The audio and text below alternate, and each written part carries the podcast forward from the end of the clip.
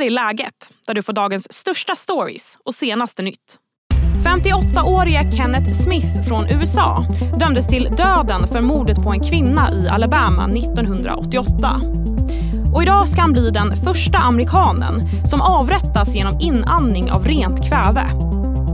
Hur vanliga är dödsstraff i världen idag och hur ska de stoppas? Hör Maja Åberg från människorättsorganisationen Amnesty. Dessutom hör de om den enorma lösenordsläckan som kan utlösa en våg av kapningar i Sverige. Vad ska man göra som drabbad? Jag heter Sally Sjöberg.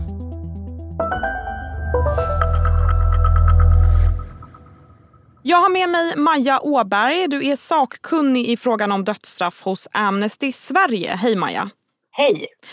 Jag måste avslöja min okunskap lite här och säga att jag blev chockad när jag såg och läste om Smiths dödsstraff. Hur vanliga är dödsstraff i USA idag?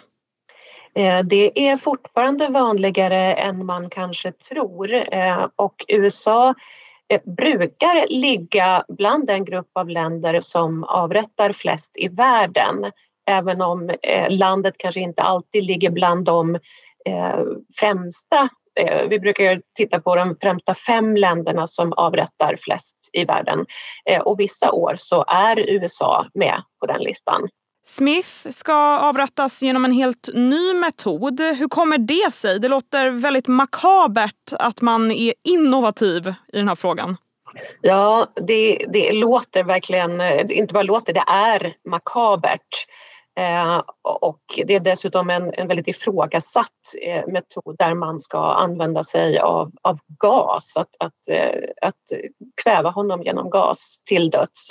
Eh, det beror eh, antagligen delvis på att USA har haft svårt att få tillgång till eh, Eh, de preparat som behövs för så kallad dödlig injektion och det beror i sin tur på att många länder i världen inte vill exportera de här kemikalierna eh, till, till stater i USA som använder sig av dödsstraffet för att man inte vill att det här ska användas till att, att döda människor helt enkelt. Eh, och då eh, försöker de stater som fortfarande använder sig av dödsstraffet komma på nya idéer för att ta livet av människor helt enkelt.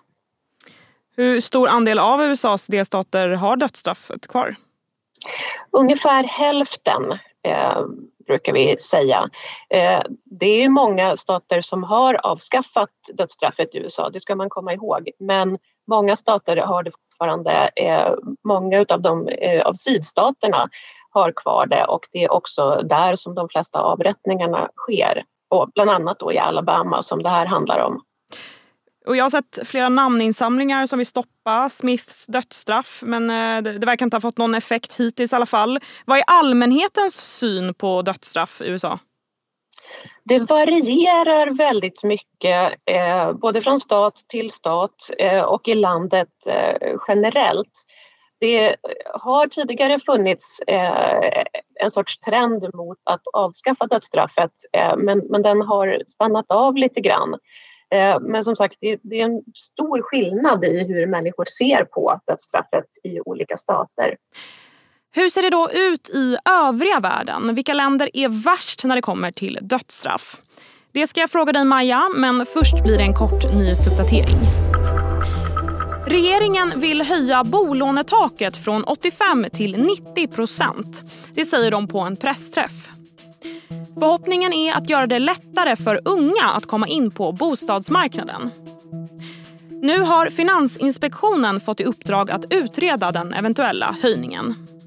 Det skulle innebära att kravet på kontantinsats minskar till 10% från 15 den amerikanska presidenten Joe Biden uppmanar USAs kongress att godkänna försäljningen av F16-plan till Turkiet så snart som möjligt. Och Det här kan vara positiva nyheter för Sveriges medlemskap i Nato. De nya och moderna stridsplanen F16 har stått högt upp på Turkiets önskelista och försäljningen av planen har vid flera tillfällen kopplats ihop med den svenska NATO-ansökan. Affären påstås ha ett värde på 20 miljarder dollar motsvarande 209 miljarder kronor. Josef Fritzl, som dömdes till livstidsfängelse 2009 för att ha hållit sin dotter inlåst i en källare i 24 år, kan snart släppas ur fängelse. Tre österrikiska domare bedömer att den idag 88-årige Fritzl bör dömas till villkorlig dom. Och enligt en psykiatriker lider Fritzl av demens och utgör därför inte längre ett hot. Den österrikiska åklagarmyndigheten har däremot inte gått ut med något officiellt uttalande om huruvida Fritzl kommer att släppas fri. Hej, Synoptik här. Hos oss får du hjälp med att ta hand om din ögonhälsa. Med vår synundersökning kan vi upptäcka både synförändringar och tecken på vanliga ögonsjukdomar. Boka tid på synoptik.se. Hej, Ulf Kristersson här.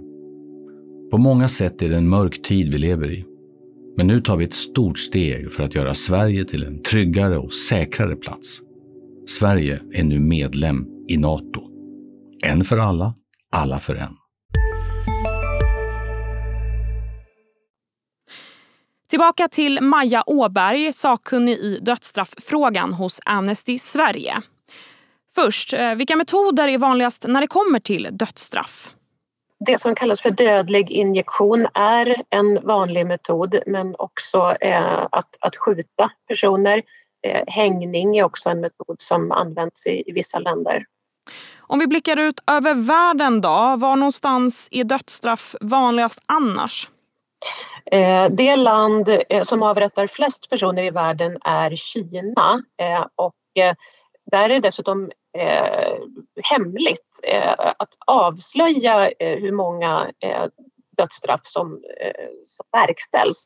Så att det är ingen egentligen som vet exakt hur många personer som avrättas i Kina men Amnesty brukar säga tusentals. Och anledningen till att vi inte säger en specifik siffra, vilket vi faktiskt tidigare gjorde, det var att det alltid blev en, en minimumsiffra eh, med de som kunde bekräftas. Eh, och till slut så började eh, Kina då använda sig av den siffra som, som Amnesty kunde ge, vilket gav en missvisande bild som visade att det, liksom, det blev många färre än vad som egentligen avrättades. Sen efter Kina så kommer eh, Iran eh, som eh, också avrättar eh, många, många människor, hundratals. Och i Iran är det väl också så att det finns en svensk person som står dömd till döden? Ja, den svensk-iranske läkaren Ahmadreza Jalali som eh, dömdes till döden 2017 i Iran och som eh, under de här åren eh, hotats flera gånger med eh, att, att han ska avrättas och senast nu precis före jul gick Iran ut och sa att nu, nu skulle de avrätta honom. Och det här är en, en fruktansvärd situation för honom själv och eh, hans eh, familj som finns här i Sverige. Så det här är, är ju också en fråga som är relevant för, eh, för svenska utrikesdepartementet när det gäller svenska medborgare. Vad krävs då för att få till en förändring i världen? Det krävs ju både ett, ett politiskt mod från ledare i länder eh, som ofta, till exempel kinesiska ledare brukar säga att nej men, eh, vi kanske skulle vilja avskaffa dödsstraffet men det finns ingen, eh, ingen, inget folkligt stöd för det. Och så kan det vara, men oftast är det så att om ett, ett lands regering bestämmer sig för att avskaffa dödsstraffet så brukar det gå ganska fort eh, för eh, landets befolkning att, att tycka att det är en, en bra idé. Så man kan väl säga att det både kräver politiskt mod från eh, ledare men också eh, folkligt kampanjande i de länder som har dödsstraffet för att avskaffa. Och det ska man komma ihåg, det är inte heller alltid så lätt i väldigt auktoritära länder där människor kan straffas för att de uttrycker eh, sina fredliga åsikter och eh, till exempel skulle kräva att man avskaffar dödsstraffet. Hur långt borta är vi att dödsstraff inte finns i världen?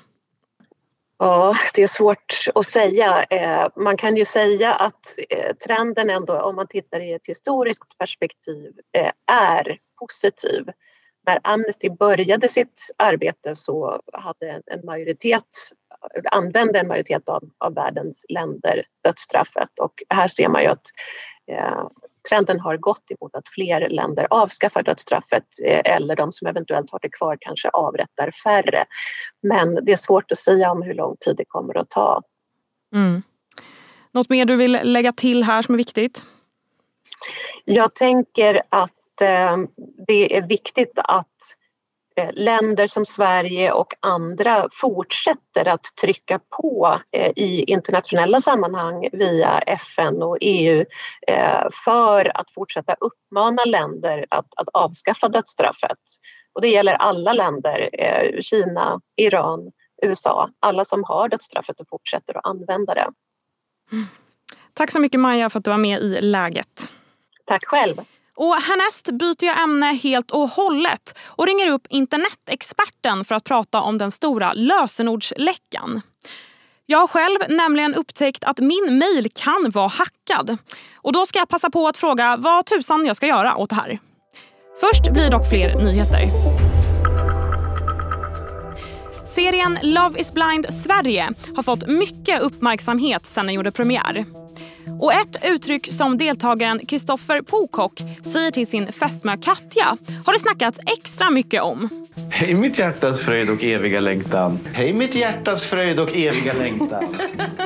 Mitt hjärtas fröjd. Ja, det är förstås orden mitt hjärtas fröjd och eviga längtan. Och nu avslöjar Kristoffer var uttrycket kommer ifrån.